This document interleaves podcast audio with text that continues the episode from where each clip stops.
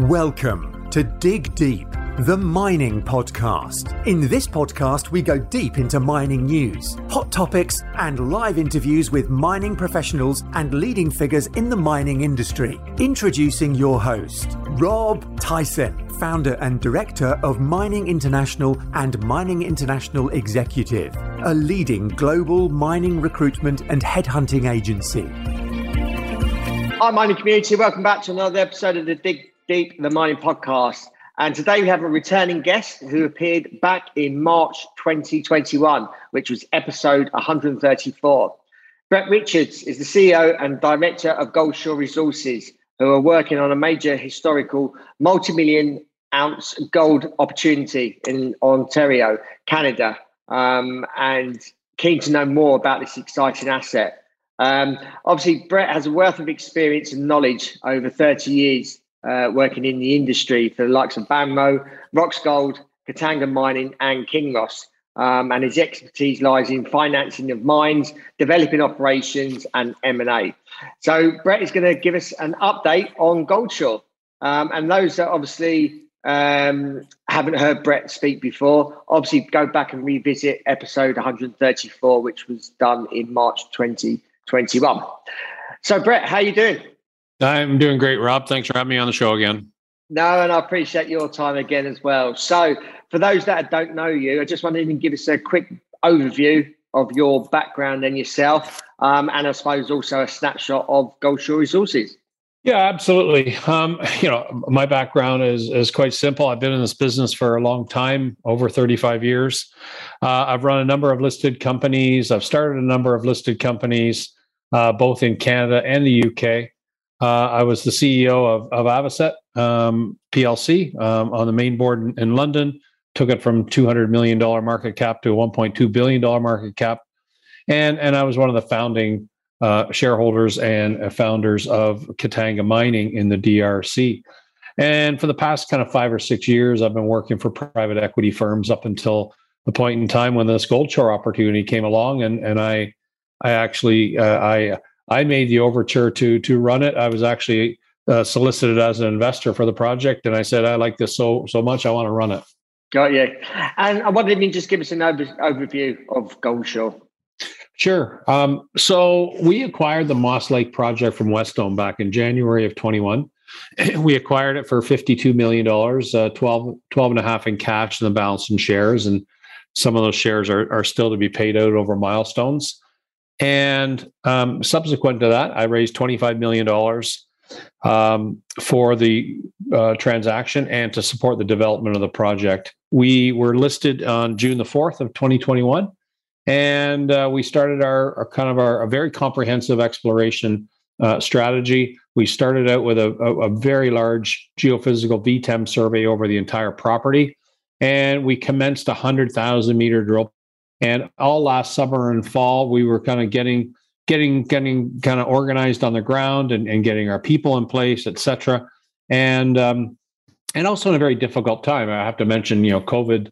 And supply chain and labor shortages were all quite on the forefront last year, but we managed to execute and get through it all. And now we raised another $10 million in last November, and we've just raised another $10 million in the past 2 weeks. Closed on, I think it was April 16th, and that now secures us to get through our program for the lion's share of this year. We have about 80,000 meters left to do, but we're going to see kind of constant news flow from now until the end of the year. Yeah. Obviously, we last spoke back in March 2021, so it's nearly 12, 13 months ago. Can you update on some of the activities that you've been involved in? Obviously, you just mentioned a couple of raises there. What else has been doing? And I suppose also, how has COVID affected you guys over the last year? Yeah, I'll start with the COVID question. We had various incidents of COVID early on. We implemented a very strict COVID protocol and policy. Still abide by it today, even though some of the restrictions federally have been released in Canada policy. It's just, I think, good business going forward. But yeah, there were some slowdowns, and, you know, assay turnaround went from 2-3 weeks to 12 weeks and 13 weeks. And, you know, the delivery of certain consumables to our site, you know, took longer because, you know, there was labor shortages and people shortages. So all of those kind of compounding things of last year had an impact, but, you know, they didn't put a chink in our will. We continued to kind of carry on and move forward with our program. But what have we done since our last discussion? Well, I think we have a couple of really key things. First of all, we not only got through the VTEM survey, but we got all the interpretation done on it, which is very meaningful. And you can go to our website and see the verify link to our 3D model. And it really illustrates what I've been saying from the very beginning. This deposit is much bigger, much wider, much longer, much deeper than what what is historically known from the historic kind of work that's been done. We have 4 million ounces of historical resource, and that in itself is probably economic enough at today's gold price to put in. Took the stance that we were going to drill this out to what we felt could be a tier one status. And a tier one status is 10 million ounces, a 10-year plus generational mine life, so 10 years and 10 years more, and, you know, lower half of the cost curve and a big production profile. And we felt that, you know, this property, the quality of this deposit, you know, lended this comprehensive amount of work to it to really realize some big value here. So that VTEM survey was done. It has now given us 29 brand new targets to, I'll say, test as well as verify, because there is some historic drilling done on all this in order to, you know, get us up to tier one status. And that's just at Moss Lake. We haven't really dealt with the size and potential that we see now at Coldstream and North Coldstream and Hamlin Lake. Again, very, very compelling. Different geology, different mineralization, but, you know, our focus is on Moss Lake, but we have this tremendous upside as well. Yeah. And how long do you sort of envisage drilling going on for? And then what comes after the drilling? So I expect we're going to get through our 80,000 remaining meters this year. We have decided to really crank it up. We're running four rigs right now. We went through some typical hiccups through the winter time, but we're going to ramp this up to 8 or 9 rigs very soon in the next few weeks, and we're going to run 9 rigs right out through to till we're done our program. And we want to take advantage of certainly the warm weather in the summer and the fall. And dry weather, so that we can, utilize that time as best as possible. When we get through our program, and the 100,000 meter number is just a number, it doesn't mean anything. There's no kind of engineered definition as to what, you know, why we stopped at that. But we just felt that it was that level of quantum needed to be able to prove up the existing resource and to also expand the existing resource to something to tier one status. And I think we're still going to leave a whole bunch of upside on the table when we get there, but that was the purpose of doing it. So if we get through our program this year, we'll be looking at updating the PEA after a resource estimation update. But I think the resource update will come kind of January of next year, February of next year, and in parallel we'll start a new PEA, and hopefully we're sitting here this time next year talking about the economic outputs from the PEA, from the new PEA. So that kind of captures the next 12 months. And beyond the next 12 months, there's a lot of, I'll say, there's a lot of permutations of what can happen. And I'd be, from all the way from us carrying on and doing more work and taking this all the way to feasibility study, all the way to partnering with somebody on some form of M&A transaction. Yeah, and obviously you mentioned supply chains. Have those improved since last year? And obviously those timeframes, have they been reduced at all? Yeah, no, they haven't. We saw maybe a bit of a pickup before Christmas, but I think after Christmas we've started to see kind of more of a slowdown, and it's all of the same things that affect a lot of our industry. As you've seen, fuel here in Canada has gone up from about $1.20 a liter up to $1.99, and diesel fuel being well over $2 a liter. That's an 80% increase and 90% increase in fuel prices here, and they're holding. And so there's that cost of transportation. That's one thing. The second thing is, because of this hyperinflationary environment we live in, it's also creating a bit of a labor shortage. And that labor shortage started with COVID, and the Canadian government decided that they would incentivize people financially to ride out the COVID storm. So there was a lot of, let's call it, free money given out. So when people were given free money, they decided not to work. And some of them got back into the workforce late last year, but we're still seeing kind of a shortage of skilled labor in Canada, and specifically in the mining business, because mining is so strong right now and there's so many activities going on and so much drilling going on that it's very, very difficult to get skilled drillers. So yeah, I guess the answer to your question is the supply chain hasn't broken. It's still delayed. There's still lots of problems, and the cost of delivering goods has gone up substantially. But I don't see where we're going to see any light at the end of the tunnel just yet. We're still in a hyperinflationary environment. Canada, 6.5% for Q1 is what it looks like. U.S. CPI is going to be higher. We're in for a bit of a hurt for some time here, and I think we just have to do what we can, mitigate the steps to make things work still, and take the necessary precautions. Plan for the worst and hope for the best. Yeah, I'll certainly agree with you there. I see you have a strong advisory board, David Graffalo and Craig Perry, and wonder what specific value they add to the company. Yeah, it's not just those, and I'd be amiss if I didn't name them all, so I won't name any of them. But we have a very, very strong board of CEOs in their own right, both men and women who are, industry champions. And our advisory board are industry champions, and some of them will go into the Mining Hall of Fame in Canada. The rationale behind it is quite simple, and it's quite selfish. Is when I decided that I was going to kind of come and take on this challenge and this role, because I saw the opportunity. I made it very clear to everybody, and these are all colleagues of mine.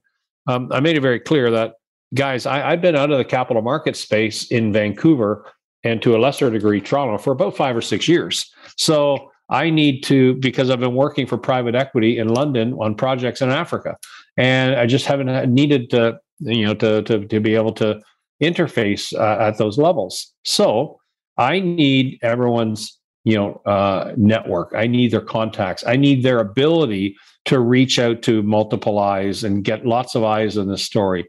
My view is liquidity comes from people. People come from, their contacts. And if you make the base of the pyramid as wide as possible, for every 100 eyes we get on the story, 5 of them are going to go to our website. And for every 100 that go to our website, 5 of them are going to call their broker. And for every 500 of them to call their broker, maybe 50 of them are going to buy our stock. So I need to make the base of the platform as wide as possible. So I have all of these ambassadors, all of these people on the advisory board, who act as ambassadors and who can get the story out there and help me get the story out there. But let's face it, if we're ever faced with the scenario where we have to build this mine. And I've built 3 mines in my career. Pete Flindell and I have been together now for almost 20 years. We have built mines together. This is what we do. And we're very good at it. We've been very successful at it in our careers. But, one man doesn't make a great company, and, you need a leader for great companies, but what it takes at the end of the day are great teams of people. And everybody on our advisory board has either started, run, or built, you know, single operation or multiple operation mining companies. A lot of guys on our board have also gone through the ranks of those stages as well. So I actually have a very, very experienced team to build Moss Lake if we ever had to. And yes, I'd have to put together, you know, more of a corporate team and more of a project team and more of an operating team. And I've done all that before. So we can do it. But if there's an opportunity to crystallize the value that we create for our shareholders in some sort of liquidity event, you know, that may well be first prize. But let's see in a year from now, let's see where this takes us. And at that point in time, we'll have a better understanding of what the future holds after this time next year. Yeah, certainly. The reasons why I mentioned David and Craig is because I both interviewed both of them for the podcast. So that's the reason why. Why has your share price been trading so low throughout a very bumpy start to 2022? It's a great question, and I wish I had the silver bullet answer for it, but there isn't a silver bullet answer. Last year, when I started getting out to the conferences, I was in Denver, for the Gold Show, because they were full, and in actual fact they weren't full. But I got to Denver, and it was like a ghost town. It was like I got the date wrong. There was nobody there, and I thought, this is a waste of time, and quite frankly, it was a waste of money. But we had to get the story out there, and then and all affected mostly by COVID. And as we kind of went through the conference season, you know, they became more and more well attended, and then we started to get some traction in the gold price, and we started to get a little bit of traction in our share price. But let's face it, last year people were doing 20% in asset classes that were not gold or were not mining. They were doing plus 20% and quite happy with the return on their investment. Gold was flat last year. Maybe in Canadian dollars, it was down a couple of points, but in US dollars, it was flat. And gold equities were down 20%. So why am I going to move money out of a raging asset class that's doing 20% into an asset class that's down 20%? There's some logic as to why, but the macro has to now come clean. And the macro came clear in January, when we wake up and we heard about the inflation of Q3, Q4, and we started to see some traction in the gold price, because in 2021, it would go up and then would pull back. It would go up and it would pull back. It was just range bound, and it wouldn't break out. And it did once and came right back down to kind of 1800 into the 1700s. So I think now we started to feel that macro environment where gold is now going to have some really strong traction between 1800 and 2200. And in January, the market started to wake up, and you started to feel like, okay, there's going to be a rotation of capital come out of those asset classes that did very well last year. And they're going to come to the flight to safety. They're going to come as a hedge to that inflation, because their cost of goods, their transportation costs, everything that's related to why they did so well last year when inflation was low is now going to be compounded when inflation's high. So they'll probably lose 20% this year, when precious metals is probably going to do 20% this year, and hopefully gold equities does even more. So you started to feel this paradigm shift in January, and then bang, February hit, and it was risk off. The Ukraine and the Russia crisis started to occur, and although it kept the gold price strong, and global instability and global uncertainty keeps the gold price strong, it took the investment community right risk off. It just took it, everyone went risk off. So then we started to see very little liquidity, and it was very difficult for a couple of months' time.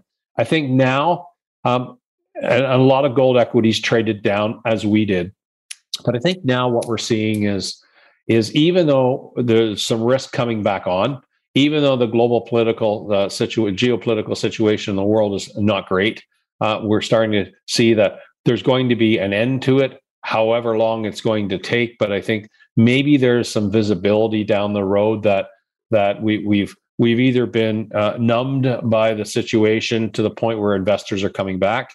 That may well be true. But the reality is we're starting to see some pickups in the capital markets. And we had a great day yesterday. We were up 25%, but the base that we started at was the lowest share price we've had in our history.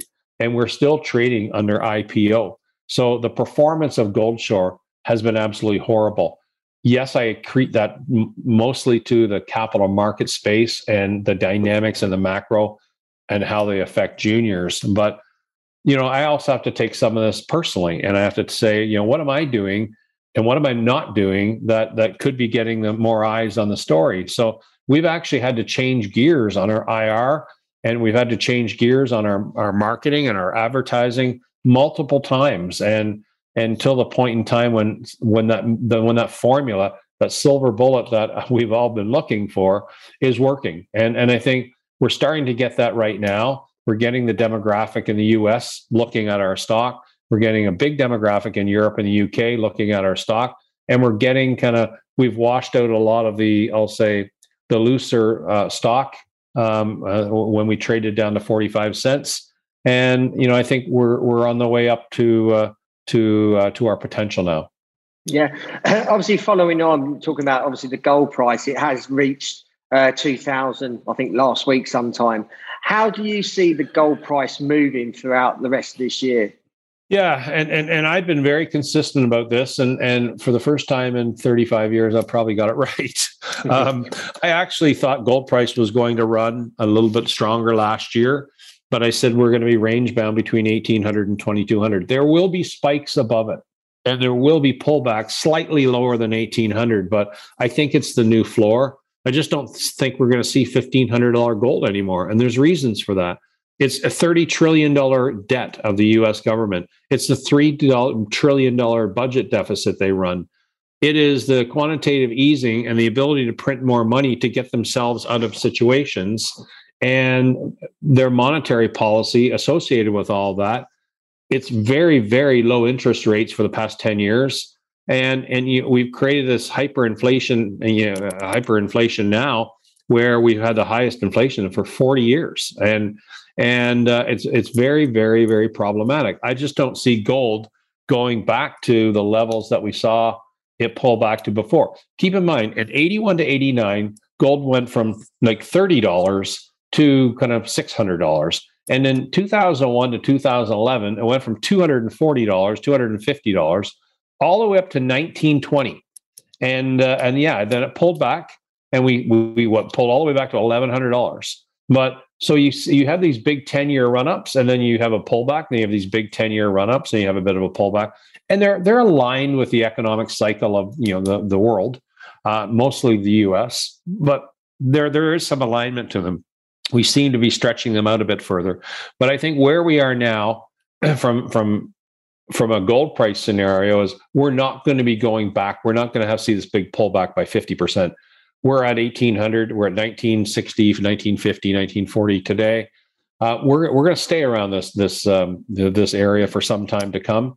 And yeah, we may see events that take it above 2,200, but this is kind of what feels right.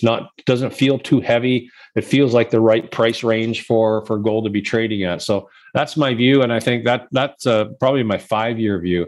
I just don't see where there's going to be many situations that are going to make it run. I'm not a $3,000 gold guy. I know David is. I'm not a $3,000 gold guy.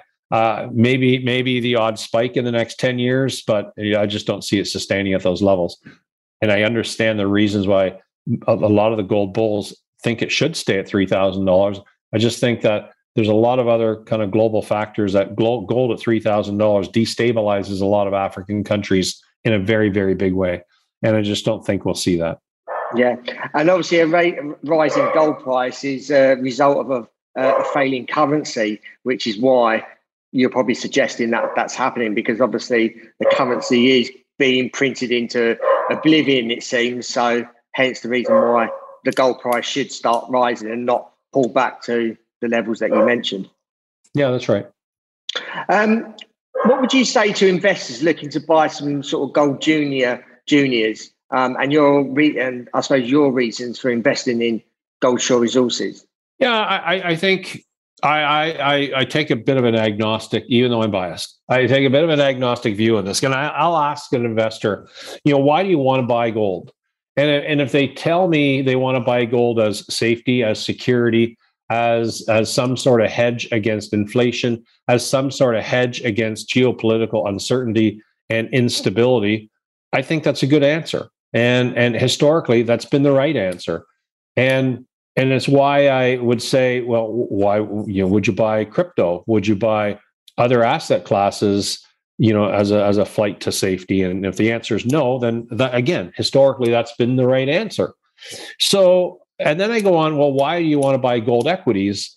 And the whole reason is gold equities historically have traded at multiples higher than the actual gold price. So you get a premium to a gold equity based on growth, based on reserve growth, based on production growth. So we historically used to get a 1.4, 1.6, 1.8 premium on trading multiples. If we were trading on 5 times earnings or 7 times earnings, we would get an actual big multiple to that. And that hasn't happened for some time. It may happen in the next cycle, but that's why you want to hold gold equities, because there's a bit of leverage to actually holding gold physical. Now, you want to hold gold physical, buy an ETF. And although they're not asset-backed, they're paper-backed. And for every dollar they have they don't have a hold a dollar of gold in storage. But you know, you want to play gold, play an ETF. But if you want leverage, you're going to play a gold equity. Now, you want real leverage, you're going to play Goldshore, because we have 4 million ounces on the path to 10, and I can show you well beyond 10. And this is going to be a project that is going to be built. This is going to be a project that'll be built by me and my team, or it'll be built by, you know, the Barricks, the Newmonts, the Newcrest, the Agnicos, the I Am Golds, the Kinrosses of the world. And there's 20 or 30 of those, you know, companies have the capacity to do this, because they need reserve depletion. They need to restock. They need production growth. They need earnings growth. And a lot of them are going through some very challenging times. Barrick is having difficulty replacing reserves. Kinross have just lost their Russian business, and they're going to sell Sherano. And so they may reevaluate their geography and where they're located. So they may have production gaps. And although they bought Great Bear, but that's 10 years away from production or 8 years away. Everybody has their own little pipeline, and you need to constantly keep filling that pipeline so you can grow the business. So you get that 1.4, 1.5 times earnings multiple. And so there's lots of companies that are lacking it. So yeah, why gold? Why gold equities and why Goldshore? Because we have the ultimate leverage to the answers to those questions. We're trading at 1/5 our current economics. We're trading at $49-50 million market cap today. And companies like ours trade at 0.3 times NPV. And at $1,800 gold, that's a $220 million market cap company. We're 50. And so that's 1/4 of where we should be, 1/5 where we should be trading. That's our starting point. We add this to a tier one status, and we're talking about a $2 to $3 billion post-tax NPV. That's a $600 to $900 million company, and we're at $50 million today. So you want earnings potential personally, then you look for leverage, and you look for size, scale, growth, and execution. So you start ticking boxes about, do we have the people to do this? I think we do. And I think we have the leadership to do it. And I think Pete is a tremendous leader on the ground. Do we have the geology to do it? And we have a proven 20-kilometer mineralized trend. We can show it on our website graphically in our Verify 3D website. And do we have the ability to, you know, demonstrate that and prove that? Well, we're fully cashed up. We've got 20,000 meters into our 100,000 meter program. So this is for us about execution. We have mitigated the geological risk, the metallurgical risk, the ESG risk, other technical risks. We have mitigated all that because we address them right up front. We're very frank about it. And if we address them, then we solve them. And if we solve them, then they don't become a risk anymore.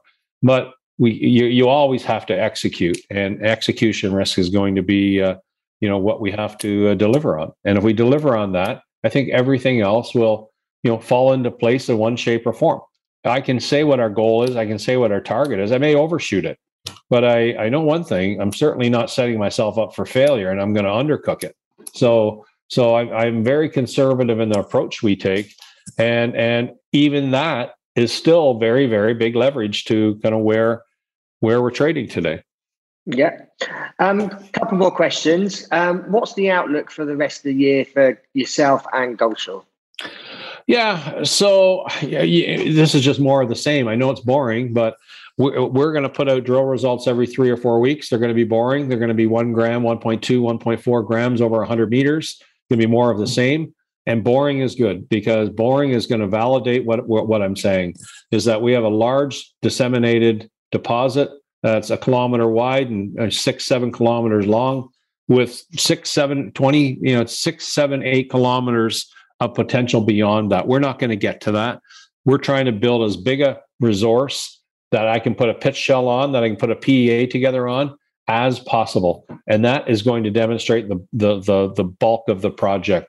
You always have to leave some upside on the table. We can't get through everything, but I'm trying to demonstrate with as little money as possible in as short a time as possible how big the size and potential of this is. So this year is going to be a lot of the same consistent drill results, and I think along the way we'll see maybe some surprises. Maybe how the business grows. We're going to see. I'm always out looking for things. I'm always out looking for opportunity. I'm an entrepreneur by nature, so I like to look. I don't turn my ears on anything, even if it's the worst project in the world. I probably run through 20 or 30 a week, and I'm always looking at things, and my team's always looking at things. So yeah, I think you're going to see delivery and execution this year, and leading up to our study work that'll start at the end of the year. Yeah. And lastly, have you got any last or final thoughts for our audience? Yeah, I've had a couple of conversations over the last week with people, and I think the sentiment is starting to change now in regards to investing in gold and investing in gold equities. It was very difficult last year. There's no two ways about it. But I think people are starting to see this aircraft carrier starting to turn, and it's starting to turn in a direction that reminds me of 2001, 2002, 2003 all over again. The cost of living is going up, and it's not transitory. It's not going away. Yeah, there'll be some short-term band-aids to fix fuel prices, like the US has brought in a bunch of reserve oil. The short-term fixes are not long-term solutions. And the general kind of cost of living has gone up, and it's really, really going to impair companies' earnings. And I think we are living in a time in the capital markets where, it's not a bubble in certain sectors. To me, and I've heard this, I'm quoting this, so I'm not coming up with this, I'm coining this. This is an everything bubble. Everything is trading way above where it should, except mining, except gold mining. And I don't say that, selectively. I say that because it's true. I think there is a big day of reckoning coming in the capital markets. And I just don't think this is sustainable of what we're seeing. And let's face it, the U.S. started this in 2016. This all started with polarization of the media, polarization of partisan politics, and this artificial created market that things are good and things are not that good, and things are getting worse. And the pandemic was bad. Let's respect it and let's move forward. But it wasn't a nothing burger. It was a something burger. It really hurt and killed a lot of people, and probably should have been handled much differently globally, but it wasn't. And let's learn from that and let's carry on. But I am very cautious in my investments right now. I'm very cautious because I really do think there is a day of reckoning coming. And yes, a quarter to a third of my portfolio sits in gold right now, and I'm way overweighted, but I believe in this thesis, and I certainly don't want to be exposed to to a Black Thursday or a Black Monday or a Black Friday or whatever that day is going to come. And it's not a matter of if, I think it's a matter of when. And just like I think there will be a day of reckoning for gold equities, and it's not a matter of if. And yeah, so I see that no better time to get into Goldshore than now. Our share price has never been lower. Our opportunity has never been higher, and our probability of delivery has never been higher. So all of those boxes are ticked, and we are positioning for a trajectory on the up. Yeah, certainly. Brett, really appreciate your time. And yeah, I can see you're passionate about Goldshore, and obviously, especially the gold market as well. And I agree with virtually everything you've said there. Gold has sort of been, or the precious metals has been undervalued and is an undervalued asset to other classes. So if it is undervalued, where does it go next? It goes to fair value, yep, then overvalued. So yeah, yes, I agree with everything you said there. If our audience wants to reach out to you, if they want to know more information about Goldshore, how can they go about doing that? Are you across any social media platforms? I am. And first of all, thank you. And I welcome people to reach out to me, because I want as many eyes on the story as possible. And if it means I have to do them two eyes at a time, I will. But I can be reached at info@goldshoreresources.com. That comes directly to me, and I'll directly answer what you're looking for. If you want 15, 20, 30 minutes with me on Zoom, have those conversations and share my view and share the update of the project. I am on Twitter, I am on Facebook, and I am on LinkedIn. And if you go to our website, goldshoreresources.com, you'll see all of the links to all of those social media platforms in there. And yeah, we are going to be starting a YouTube channel fairly soon. Again, when I talked earlier about trying to get more eyes on the story and changing the way we do it, this is the new way, and that's why we're talking, Rob. Yeah, certainly. How do you feel doing all of this new kind of stuff?